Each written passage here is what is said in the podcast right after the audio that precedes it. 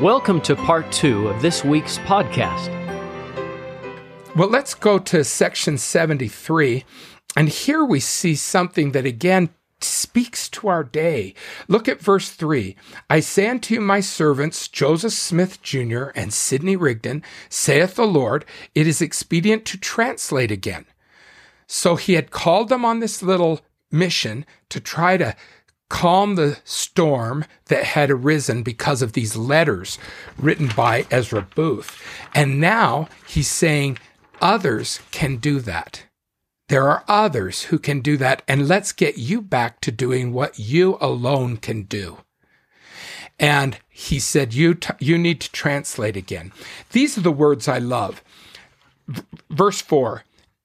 It is expedient to continue the work of translation until it be finished. Five, and let this be a pattern unto the elders until further knowledge, even as it is written. So he's saying this is a pattern. And I think it's a pattern for all return missionaries. We have so many young men and women who come back from their missions and then they go through this big transition home. And I remember that. I remember coming home after serving as a mission president and waking up every day and thinking, nothing I am doing means anything. I, mean, I can't tell I was, you how many. I can't tell you how many return missionaries have been in my class and said, "I feel like I have no purpose." Yeah, because suddenly they're saying, "I was doing something important, and now what am I doing? I'm just going to school. I just have a job. I'm dating. It just doesn't seem that important. And whenever I hear that from a missionary, I always turn to this verse and let this be the pattern. It is expedient to continue the work. So your mission doesn't mean you're not involved with the work anymore. It just means the work takes a different shape. It takes a different form. Going to school is part of the work working and earning money to pay the bills is part of the work. Serving in your calling in your ward is part of the work. Dating, nurturing your marriage, that's part of the work. And if we see the work as more than just the the limited work that we were privileged to do as a missionary, if we see the work in a bigger picture, then we don't face this transition that says, oh, I was a missionary and people needed me. Well, guess what? There's people who need you right now. they just just might be your mom, it might be your wife, and she doesn't need you to come and give her a blessing or say a prayer or give a talk in church. She needs you to go out there and mow the lawn. She needs you dishes. to go out. That's what I was doing this morning. Um, she needs you to go to go help get those trees trimmed and those plants planted.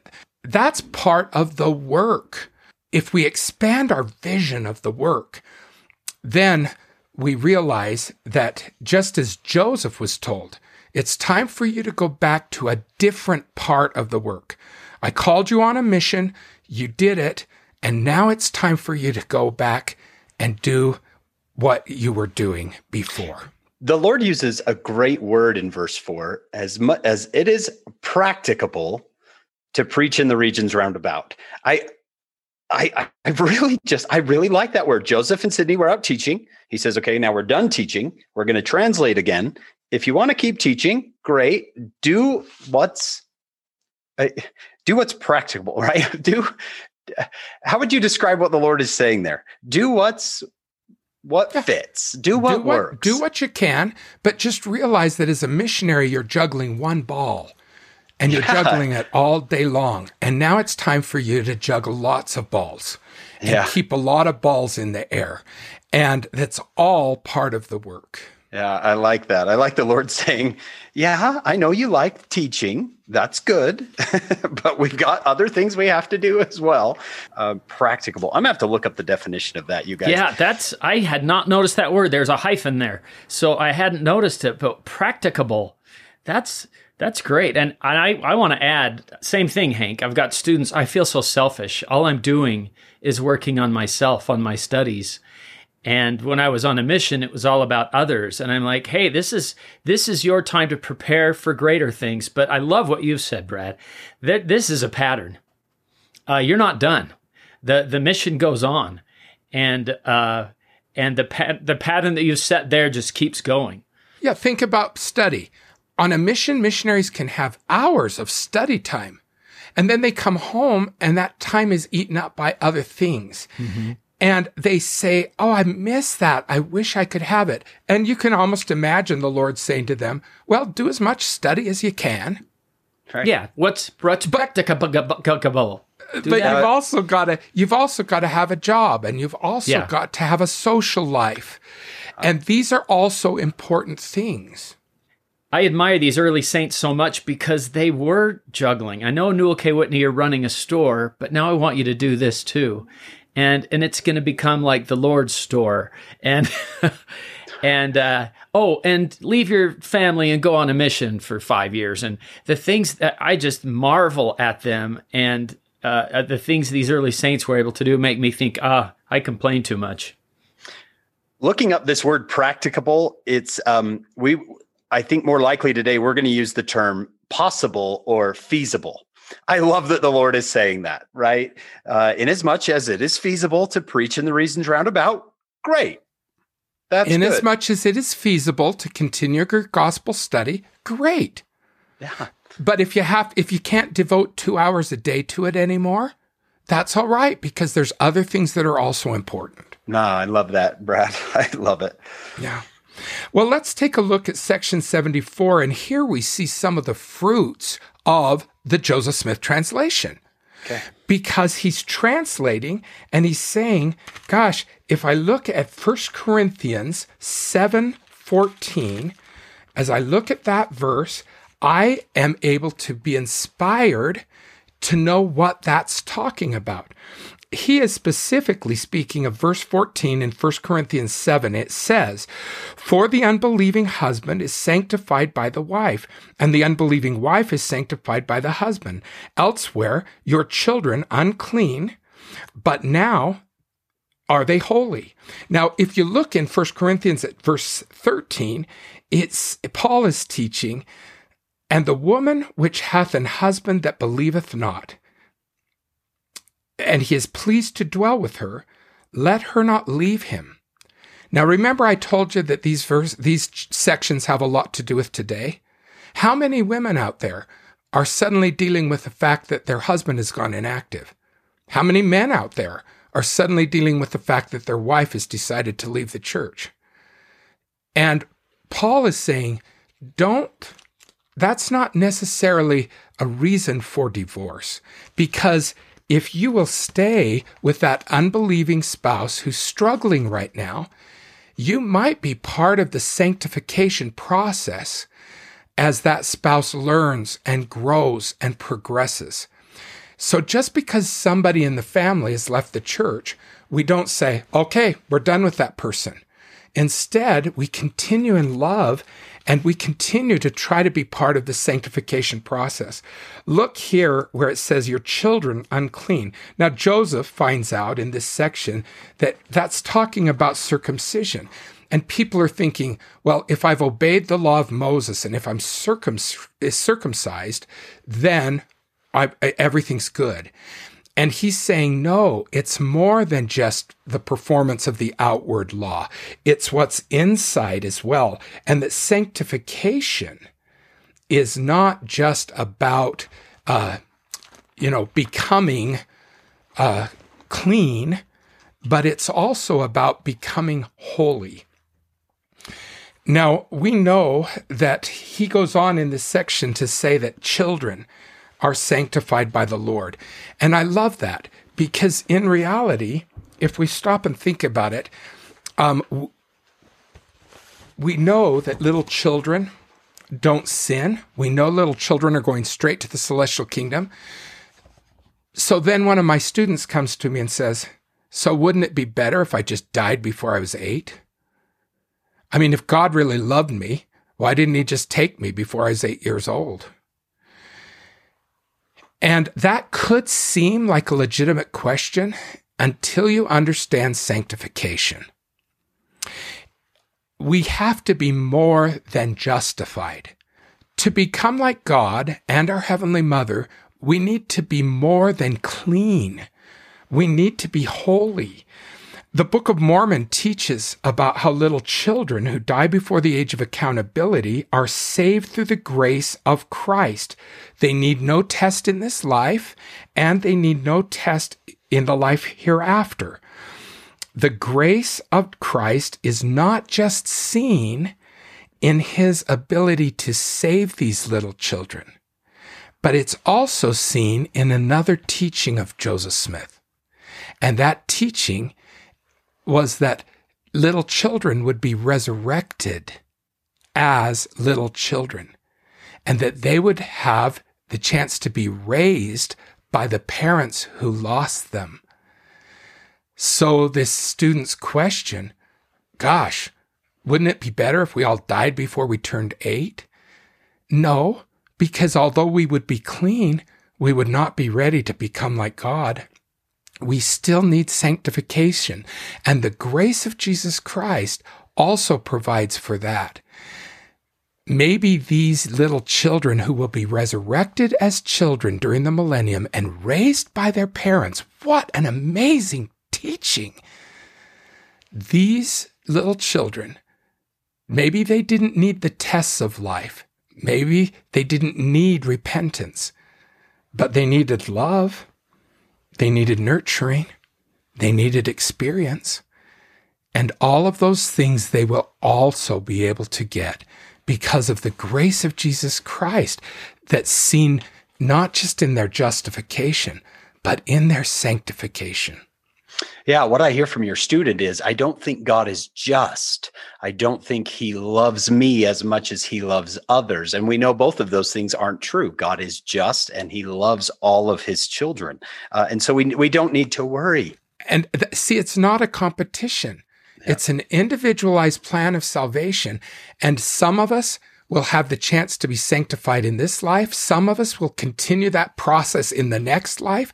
Right. And these little children will also be able to continue their learning and sanctifying process.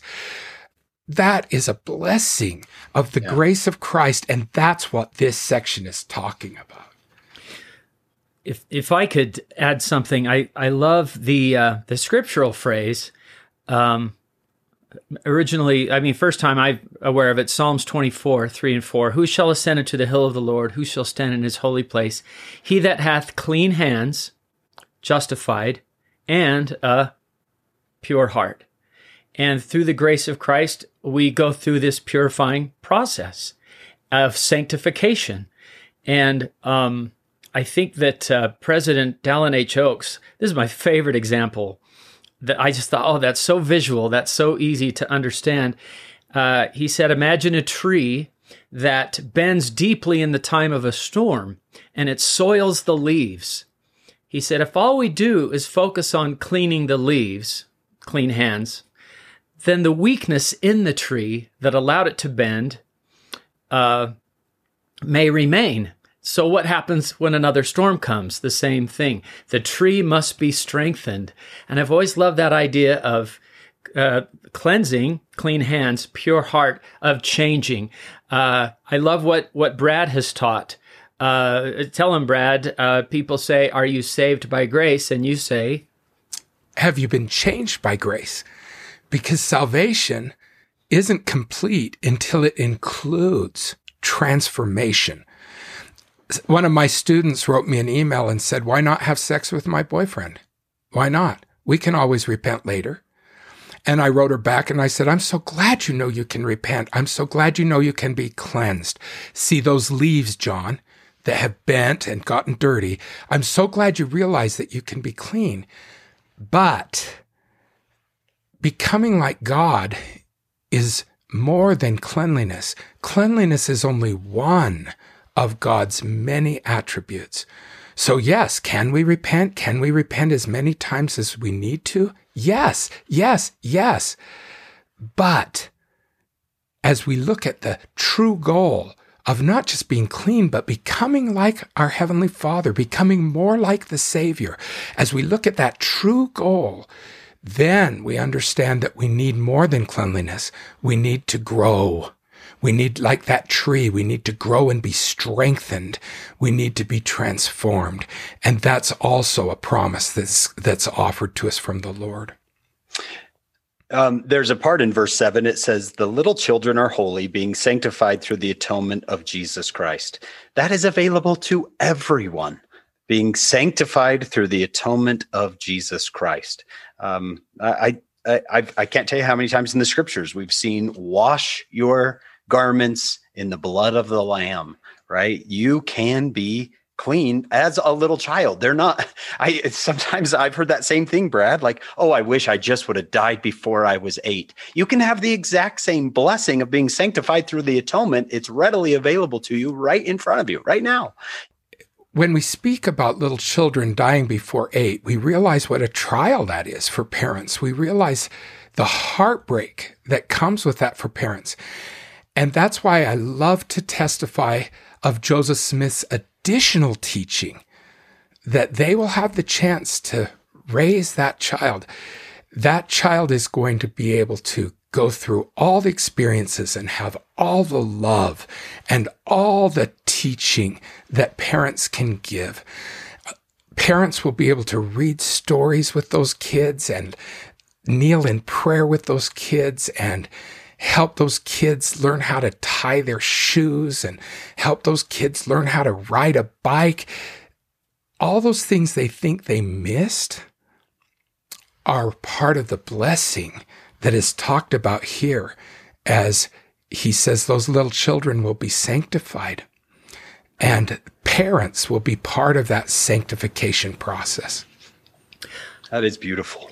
I don't know if you guys have seen, and I hope I get the story right, but the uh, the church movie where Joseph Smith is in uh, translating the Book of Mormon, and as you know, he lost. He and Emma lost. Uh, is it five children yeah, that they so buried? many of their children. And uh, that he comes, is he doing Moroni chapter eight? I can't remember, but he stops and if I'm remembering the movie right, Oliver Cowdery's like, Where are you going? Because he reads these verses and he runs out to Emma to tell her, Oh man, it's uh do you remember the movie I'm talking? Oh, it's oh, so yeah. good. Yeah, it's part of the the harmony site type I, Yeah, it's yeah. at Harmony. That's where it is. He runs out to tell Emma what he just learned uh, from the scriptures. And if you'll notice the footnote right there, footnote 7b on uh, on section 74, it says Moroni 8 8. So, where he's learning uh, about the same, uh, some of the same things about uh, children are sanctified through the atonement. I circled verse 7 and just put the point. Here's the point of this whole section, the seventh verse. Yeah. And that's the point that Joseph brings us to in, in 7. This is what the Lord is teaching him Look at verse 7. But little children are holy being sanctified through the atonement of Jesus Christ, and this is what the scriptures mean. That's why he had to do that, Joseph Smith translation.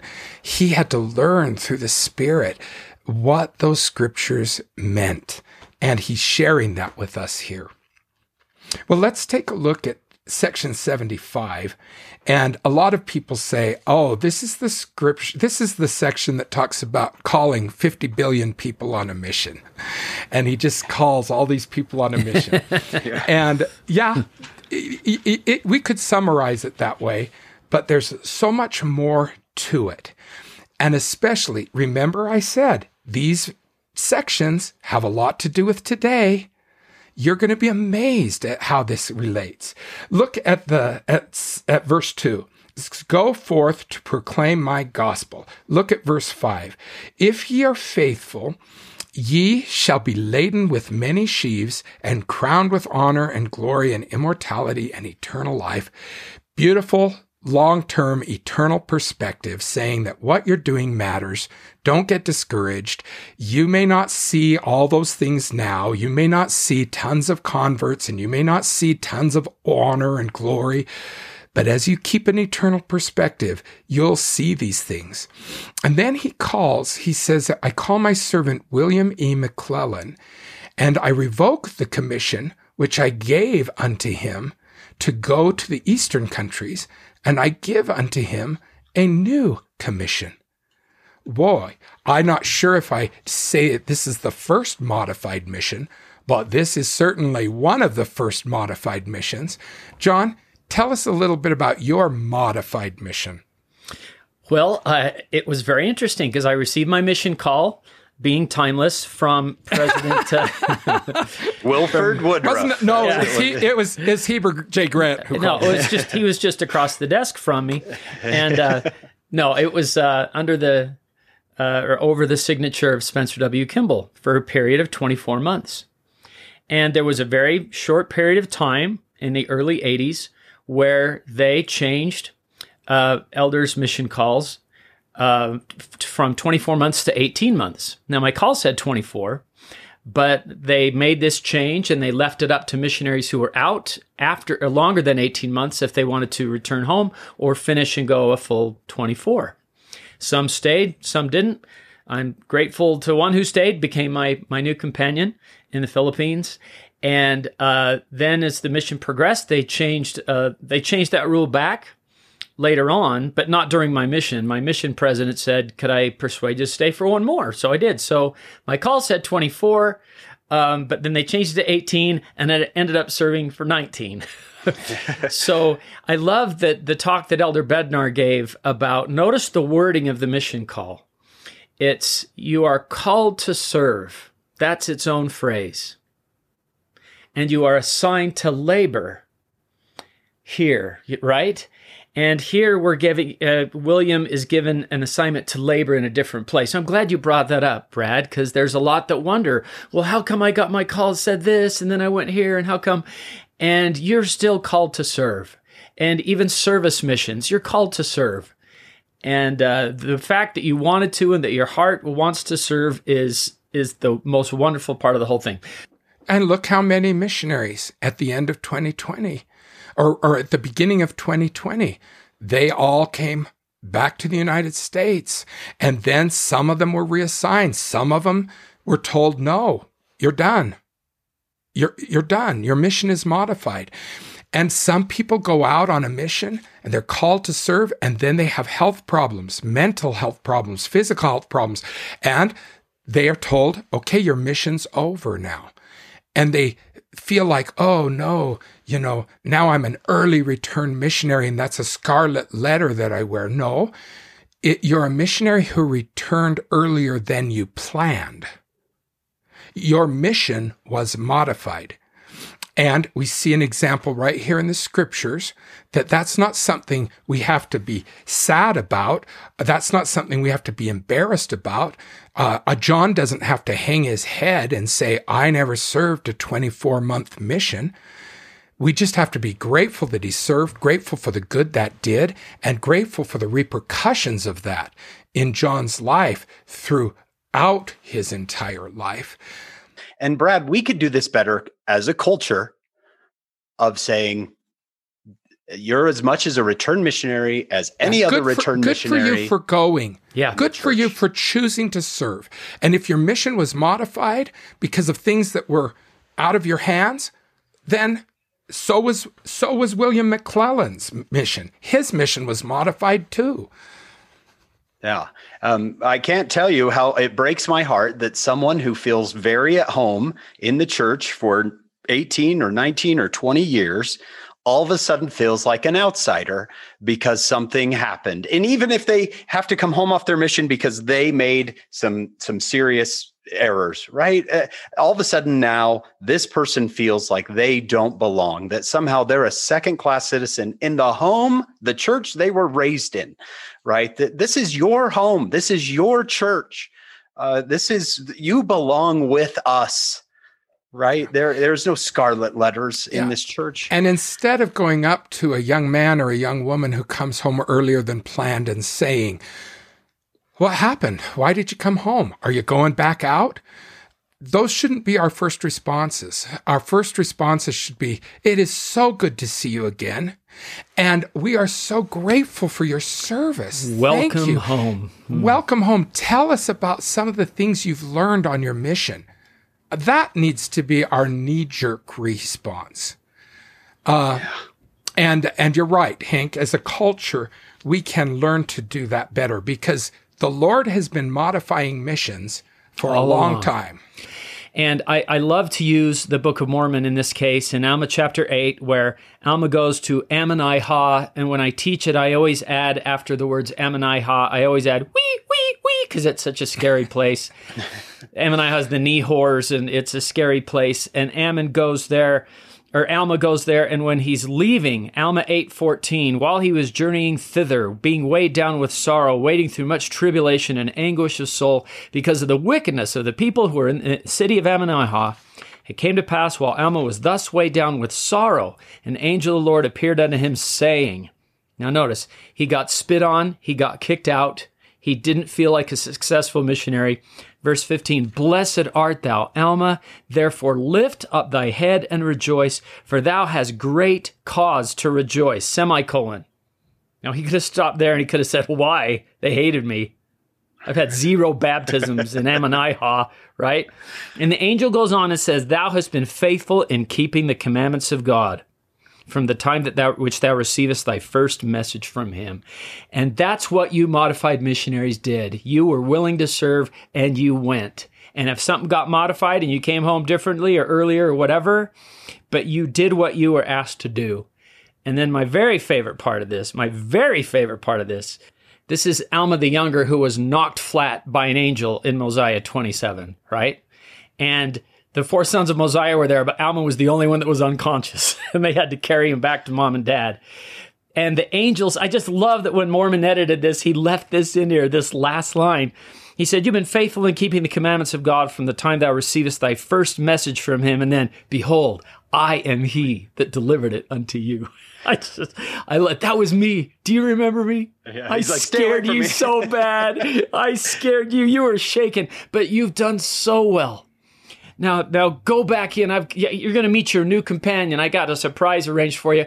Go back into town. I mean, it's such an awesome story, but I love to emphasize that part. It wasn't what you think it was. You have great cause to rejoice because you did what you were asked to do. And yeah. I want every modified missionary to hear that. Well, and listen to what it says right here in the Doctrine and Covenants, verse 7 of 75.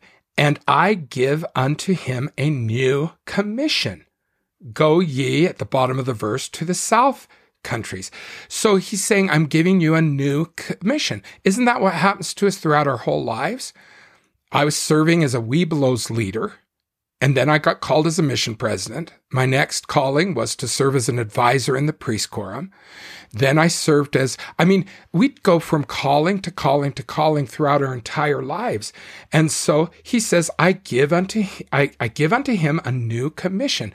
And the Lord is continually giving us new commissions, mm-hmm. new places to serve. That's the very verse I read to a young man in my ward when he was called to South Africa right in the middle of COVID, and then reassigned, as you said, John, reassigned to serve in North Dakota. And he was like, What's with that? And I said, Listen to what it says in verse 7 I give unto him a new commission. I said, You've just been given uh, another assignment. And if things open up and you have a chance to serve in South Africa, great. And if you don't, great because you're doing what you've been asked to do. Mm-hmm. And where you serve is not nearly as important as how you serve. And you think this is your only mission? You don't think you can get back to South Africa on another mission down the road? Yeah. I think we'd have to keep that eternal perspective. That's what he's teaching us in verse 5. Keep that eternal perspective. Well, then we see other mission calls come. So, this is the verse I read to that young man I give unto him a new commission. And that new commission can take many different forms. If there's a young man who doesn't choose to serve a mission, does that mean that he can't be used by God the rest of his life? If there's a young woman who doesn't choose to serve a mission, does that mean that she can't serve other missions? Sometimes we limit a mission to just the time we spend with a name tag on our chest. And we've got to realize that there are lots of commissions that we are given. And our prophet right now is a wonderful example of that. Uh, President Nelson didn't have the chance to serve as a young man a, a full time mission, but think of all of the missions he has served throughout his life. Can you imagine God saying to him, I give unto you a new commission?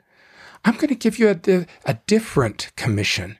And after that, I'll give you a different commission. And I love it in the book Glimpses that Sheri Dew wrote, where she talks about how he was assigned to go back and talk to the leaders of government when they were saying that they weren't going to give tax credit to the Latter day Saints for mission donations because they said it's not, it's a required part of their culture. So it's not a, it's not a, a donation. It's not a voluntary donation. And it was President Nelson that went back and said, I'm an apostle and I didn't serve a full time mission.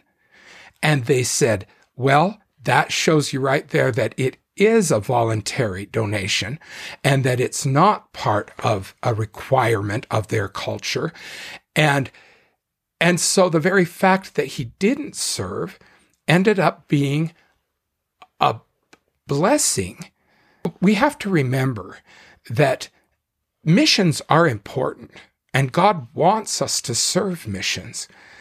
But those missions can also take many forms, and those missions can continue throughout our lives. And we see that right here in verse 7 I give unto him a new commission.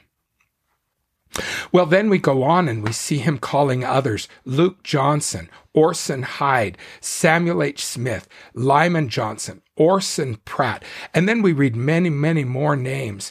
But I thought it'd be interesting to learn a little bit about some of these men uh, who served as apostles later in their lives, uh, because this can give us a great deal of hope. And for every parent out there who says, well, my kid served a mission, but now he's struggling in the church. My daughter served a mission and now she's saying she wants to leave the church. We see here some others who served missions, who struggled, but we also see hope because so many of them came back. Now, William McLellin was in the Quorum of the Twelve, but he didn't come back. But listen to this. This was in an article I read by Larry Porter, who wrote an article in the BYU Studies Journal in 1970. And he said that even though William McLellin never came back to the church, he muddled around in several splinter groups for many years. But he never did return to full activity in the church. But when asked about the Book of Mormon, he said, you might just as well fight against the Rocky Mountains as the Book of Mormon. He was better off for having gone. Even though later he left, he was better off for having gone in the first place. And that testimony, there was a core of his testimony that he simply could not deny because of these early experiences that he had. Let's take a look at Luke Johnson. This is the son of Elsa Johnson and John Johnson, who we talked about earlier. Well, I love Luke Johnson because not only was he a zealous and passionate missionary, but he was humorous. He used humor. Some missionaries go on their mission and they think, oh, now I have to be stoic and I have to be uh, right. sober and serious all the time. And we forget that we can use humor. Listen to this. This comes from an article by Daryl Loosley uh, called Luke S. and Lyman E. Johnson, Apostles. Passing by the home of Ezekiel on his way home from a council meeting late at night, he sighted a ladder leaning against the side of Ezekiel's house. It happened to be close to the window of Ezekiel's upstairs bedroom. Luke immediately seized upon the thought that this would be an opportune time to have Ezekiel's wish for a voice, a voice from the unknown, fulfilled. Climbing up the ladder, he proceeded with a low pitched voice Ezekiel, Ezekiel, Ezekiel, repent, repent, repent. It is said that Ezekiel did his best to do as the voice had commanded, so was never informed of the true source. That's great. Well, I just love this guy. Now, he went on he, to become an apostle, and then he got caught up in the financial uh, speculation of the Kirtland era, and he fought against the prophet. But later, in 1846, he returned. He said, I have stopped by the wayside and stood aloof from the work of the Lord, but my heart is with this people. I want to be associated with the saints. And he was re- rebaptized in 1846 by Orson Hyde. And he was with the first group of pioneers who mm. went into the Salt Lake Valley. Now, that was a quote that I got from the Church News in November 19, 1960. So that's where his words came from. But I just love that. I have stopped by the wayside and stood aloof from the work of the Lord. We've got a lot of people in the church today who are doing that. And people get nervous and say, oh, this is the first time we've had so many people leave the church. No, these were apostles who were leaving the church. But we don't give up hope because William McLellin kept his testimony. Luke Johnson came Returned. back into the mm-hmm. church mm-hmm. and he was able to preside as a bishop in the in Utah when he was here. Now in the Quorum of the 12 in this in this section we read about Orson Hyde, we read about Samuel Smith, we read about Lyman Johnson and Orson Pratt. Now Samuel Smith was never called to the apostleship, but he was faithful throughout his whole life. Well, yay for those young people who can stay faithful their whole lives. But let's don't give up on the ones who are struggling because Orson Hyde struggled. He had um, signed an affidavit in 1838 uh, vilifying the prophet, but he came back and was actually able to be an apostle still. And he went on to dedicate Jerusalem. Lyman Johnson called to the Quorum of the Twelve. He lost money in a financial venture. And in the Journal of Discourses, 19, page 42, it says, I was full of joy and gladness. He's talking about when he was a member of the church. And he says, I was full of joy and gladness. My dreams were pleasant. I was happy by day and by night, full of peace, joy, and thanksgiving. But now it is darkness. I have never since seen a happy moment. Walt, Ralph Waldo Emerson said, Experience is the school of fools, but some will learn in no other. And if you're a parent who's struggling because you've seen your children make choices that have broken your heart, and you can see them living out exactly what Lyman Johnson learned. I was happy in the church, and now I'm in darkness, and you can see it. Well, one day maybe they will see it too, just like Lyman Johnson did, and just as he was able to recognize it. Now, Orson Pratt is another one who's mentioned here. He was an apostle. He denounced plural marriage he, he spoke out against plural marriage. See, we have a lot of people uptight today and struggling with their testimonies because of gay marriage. And they think they're the first people who have wrestled with an issue. They think they're the first people who have felt frustrated about something. No, Orson Pratt felt frustrated. And yet Brigham Young stood by him Brigham Young believed in him. Brigham Young didn't give up on him. In fact, listen to what he said. This was in Brigham Young's office journal, and it was written on October 1st, 1860. If Brother Orson were chopped up into inch pieces, each inch would cry out, The church is true. so he's recognizing that Orson was struggling with an issue that he didn't fully understand. But Brigham Young believed in him. And eventually, that support helped Orson find his way back into the church and back into the apostleship. So when you read this section 75, don't get lost in the list of names. Don't get lost in the list of names and the mission calls that are being given out. Instead, focus on the hope that's here. Because some of these men did serve missions, some of them struggled after their missions, and some of them came back. And if you're hurting right now, I think of some of my own return missionaries who have wandered away from the church. I find great peace in knowing these stories of Orson, of of uh, Orson Hyde, of Orson Pratt, of Luke and Lyman Johnson. I find great hope in these stories because I knew those missionaries. When every inch of their body would cry out, This church is true. And now they're struggling a little bit. There are a few of them that are off the path, but I don't give up on them. I believe in them because I know that ultimately in this life or the next, the love of family and the grace of Jesus Christ will reach into their hearts and they will find it very difficult to turn their backs on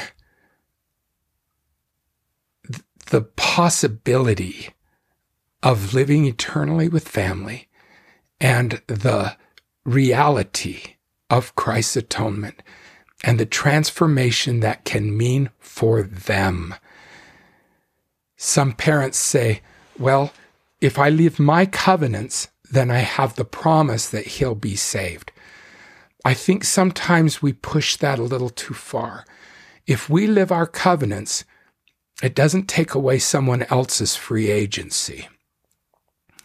But if we live our covenants, then we are giving that child who has wandered every motivation he could possibly need to one day turn, just as some of these apostles, and to come back into the fold and back into the light of the grace of Christ again. Brad, there's a great moment in John chapter 11 where everybody thinks Lazarus has been gone too long. It's been four days, right? If it had been one day, maybe. If it had been two days, oh, it could be possible. Three days, even it could be, but four days, it's been too long. He's too far gone, right? And the Lord says, roll away the stone. No, don't do it. Don't do it. You don't want to see this. You don't want to smell this, right? Um, I've, I've always taken just absolute I don't know, hope, as you called it, uh, in the fact that the Lord just calls out his name Lazarus, and he that was dead came forth. Right. And I, I know the same thing can happen. I've seen the same thing happen in the lives of those I love, where you think, no way, it's never going to happen. They're never, they're never coming back to the Lord. Right. And then he calls their name and they come back.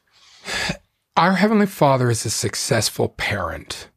Christ is a successful Savior.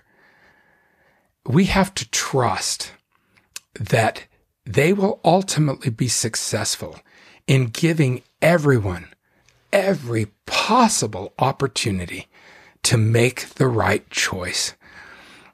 There will be some who turn their backs and rebel, but everyone will be given that opportunity of hearing the Lord call his or her name. Hmm. I am reminded of one of my favorite verses that we covered a few podcasts ago in section 46 verse 15 where it says it's it's the the section about spiritual gifts but it says, has this little phrase in there that the Lord will be uh, suiting his mercies according to the conditions of the children of men. And the the the Lord knows exactly the kind of a world he sent us to and I've been sent to a different world. My kids have been sent to a different world. And our Lord, who is perfectly just and merciful, knows that. And it gives me such hope, suiting his mercies according to our conditions. Can I read a quote from Elder M. Russell Ballard? This is from a 1987 Ensign, October. He says, I feel that judgment for sin is not always as cut and dried as some of us seem to think. I feel that the Lord also recognizes recognizes differences in intent and circumstances. When he does judge us, I feel he will take all things into consideration our genetic and chemical makeup, our mental state, our intellectual capacity, the teachings we have received, the traditions of our fathers, our health, and so forth. Right. Um, and this, I'm going to share one more. J. Reuben Clark, uh, 1955. I feel that the Savior will give that punishment, which is the very least that our transgressions will justify. I believe he will bring into his justice all of the infinite love, blessing, mercy, kindness, and understanding that he has. On the other hand, he will give us the maximum that is possible to give as far as rewards for our good conduct, having in mind our offense. Uh, just the mercy uh, of the Lord. We can have confidence that He is mighty to save. He is not yeah, puny to save. That's what He does. He's the Savior. Yeah. And what's our part in all of this? Look at verse 24. The duty of the church to assist and support the families of those and also to support the families of those who are called. I look at and I think of the support that we need to be able to give each other. And, you know, we talked about not giving up on those who are struggling, well, we also need to support those who are in the middle of, of the work. And when Elder Eyring did the preliminary interview with my wife and me as I was being considered to be called as a mission president, he said, uh, Do you have any debt? Now, in my mind, I'd kind of always thought that mission presidents had to be self sustaining. They had to be wealthy. They had to, I always kind of thought that maybe I would never be called because I'm a teacher. I have a teacher's salary. And, and instead, he didn't ask me how much I earned. He didn't ask me how much money I had. He just said, Do you have any debt? And I said, Well, we have, uh, we have the house and we have one car that's not paid for. And he said, Can you rent the house and cover the mortgage? And I said, Yes, we can. And he said, Can you sell the car? And I said, Yes. And my wife said, No. she said, All we've ever had are used cars and they always break down. And this is finally a dependable car. She says, I don't want to sell it. and I'm looking at my wife going, An apostle just asked you to sell the car. We're selling the car. Mm. But it's an interesting story because we put the car up for sale. And a man in our ward came over and said, I'd like to buy the car. Uh, but he says, I'll just take over the payments for the car while you're gone. And he says, instead of transferring the car into my name, he says, You just keep it in your name, and then I will just cover the payments on the car. And once the car's paid off, then when you get home, then you'll have a car. That was a man in my ward. There was another lady in my ward who would send candy all the way to Chile. I was just thinking, good grief, the postage alone could have paid for 19 missionaries. but she'd send candy to me because she said, I think every mission president should have a candy dish. And I want you to put candy in the candy dish so that when the missionaries are discouraged, they can get a little piece of candy out of the candy dish.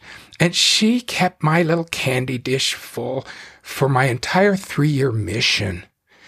Uh, I felt so much support from friends who gave me money.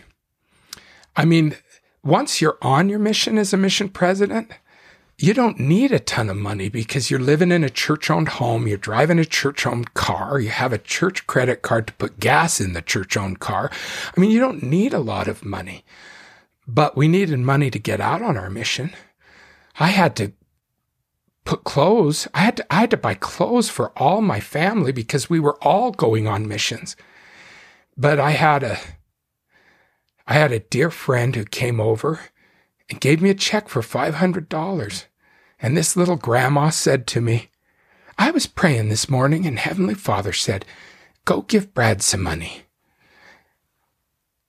My call had not even been announced.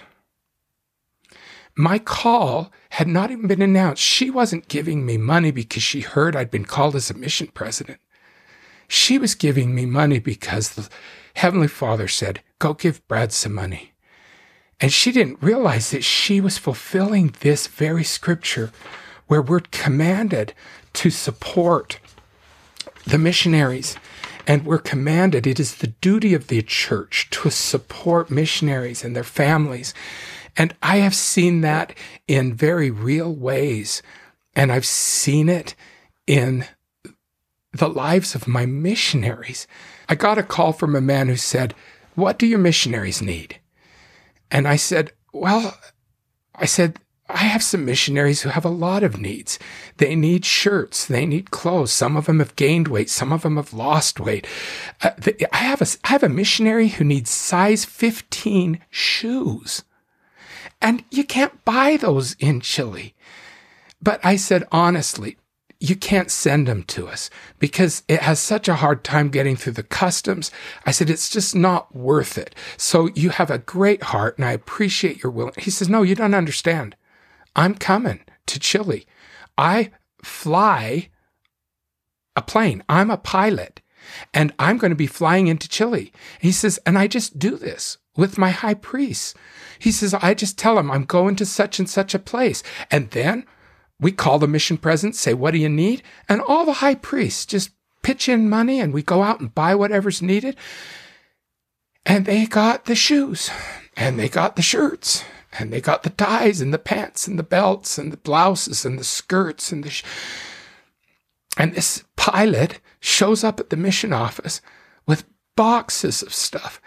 And he didn't just do that for me. He and his high priest friends did that everywhere he flew.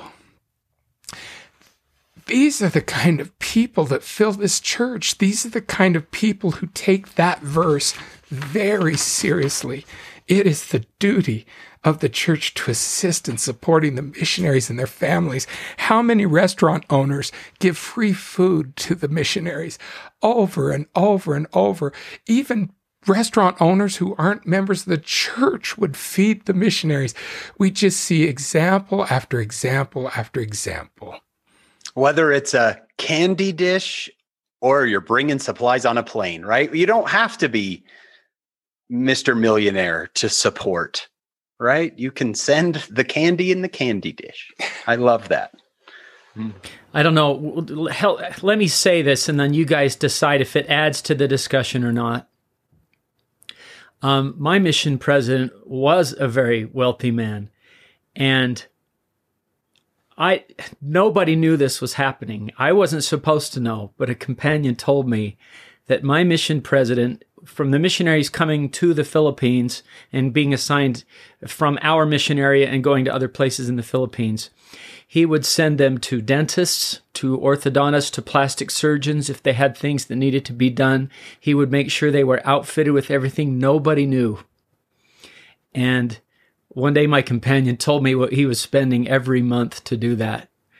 And I thought that was the coolest thing because he wouldn't, he would tell anybody.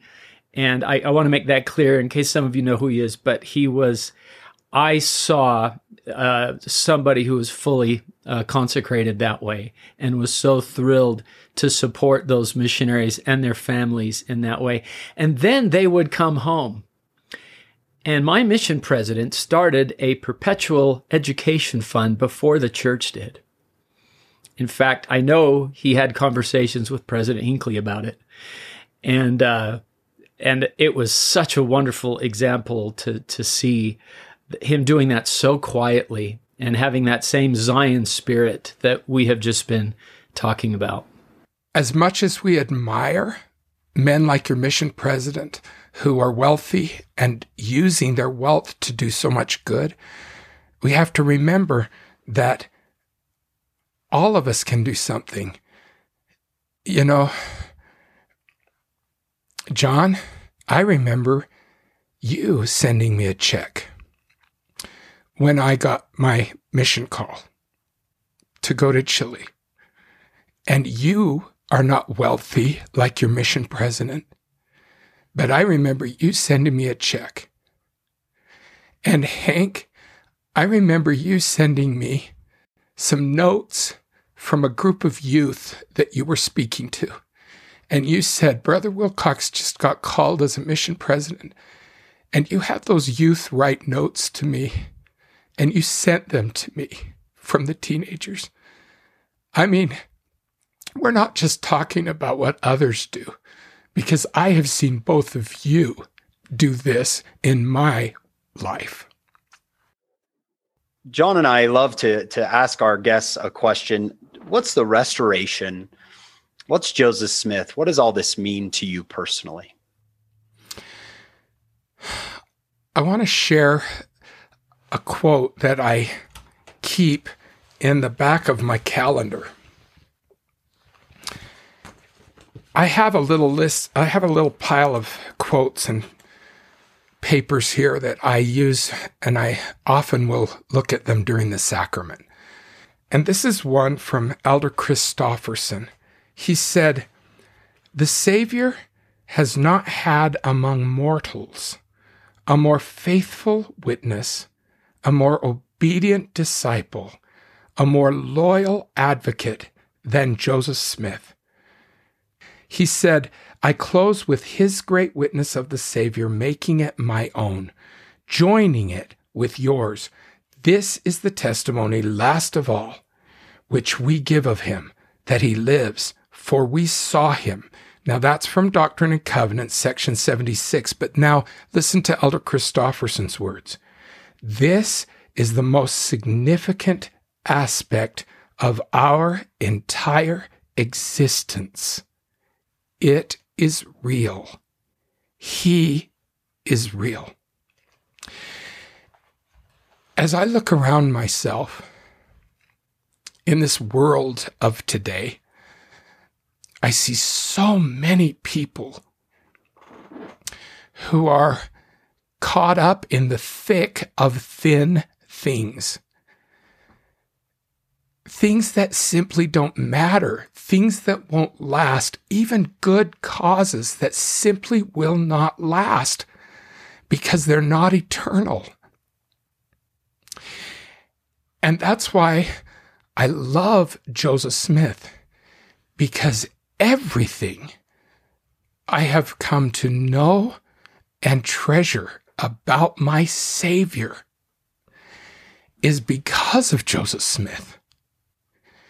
It's not in spite of him, it's because of him.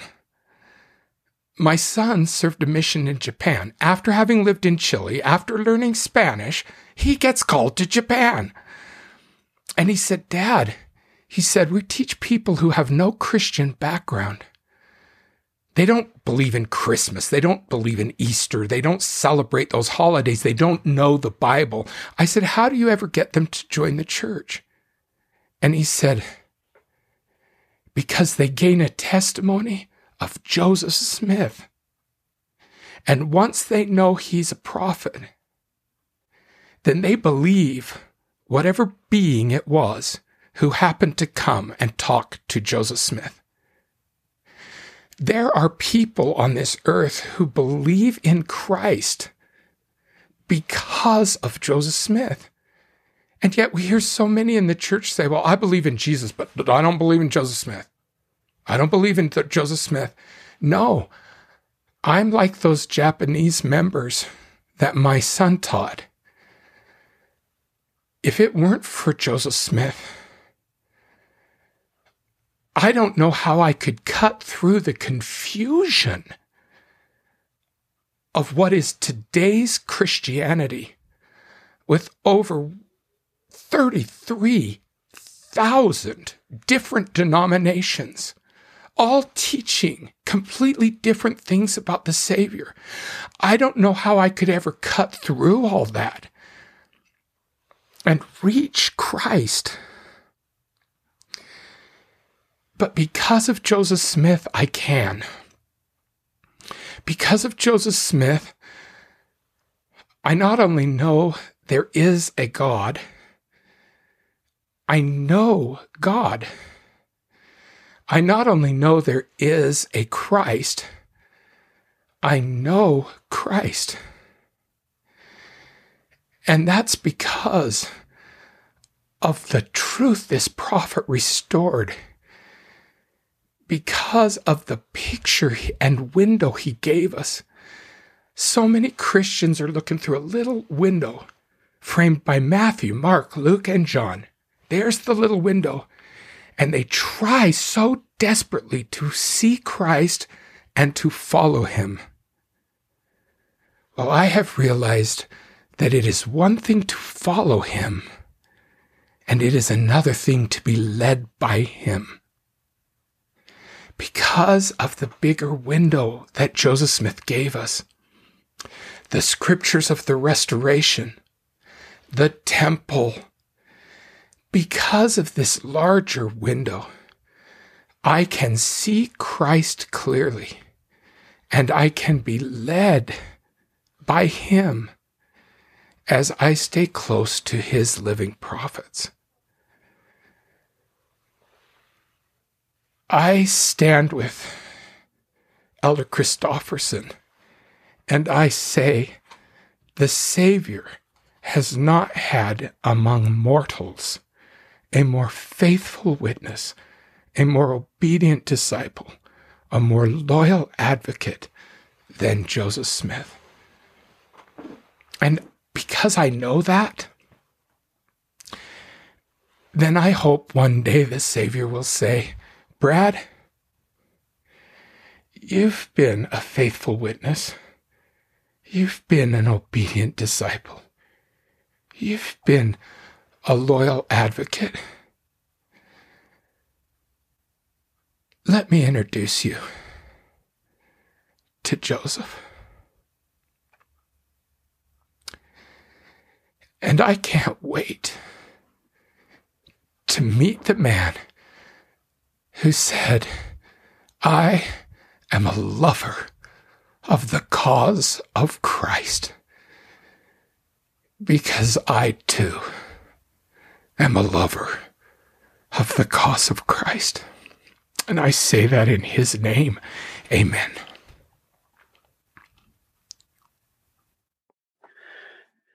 Oh, Dr. Brad Wilcox, our uh, incredible man, and also just an incredible friend. Thank you. Thank you for being with us. Um, we love you. Love you too. You keep up the great work. You guys are doing an awesome job. So proud of you. We have a lot of people besides Dr. Wilcox to thank. We have our listeners to thank. Thank you so much for spending your time with us. Thank you for your support. We want to thank our executive producers, some incredibly generous and supportive people, Steve and Shannon Sorensen, uh, just like the type we talked about today. Hank, Hank, let me just say, I knew Steve before his passing. I know Shannon. I know their family. I love them so much. And I am not surprised at all that they are making this podcast possible. I, I love them. I love their family. As do we. As do we. To all the Sorensen children and grandchildren, we of course, extend our love to you. We want to also thank our production crew. We have a, a crew that's growing. Uh, David Perry, Lisa Spice, Jamie Nilsson, Kyle Nelson, Will Stoughton, and Maria Hilton. Thank you, everyone. Hank, I have to interrupt you one more time. Jamie Nelson, I taught her in sixth grade. I was her sixth grade teacher. Jamie runs all of our social media. So, Jamie, I hope uh, you better be able to do some sixth grade math and English uh, because there's going to be a test. Um, thank you so much to all of you. We hope you will join us on our next episode of Follow Him.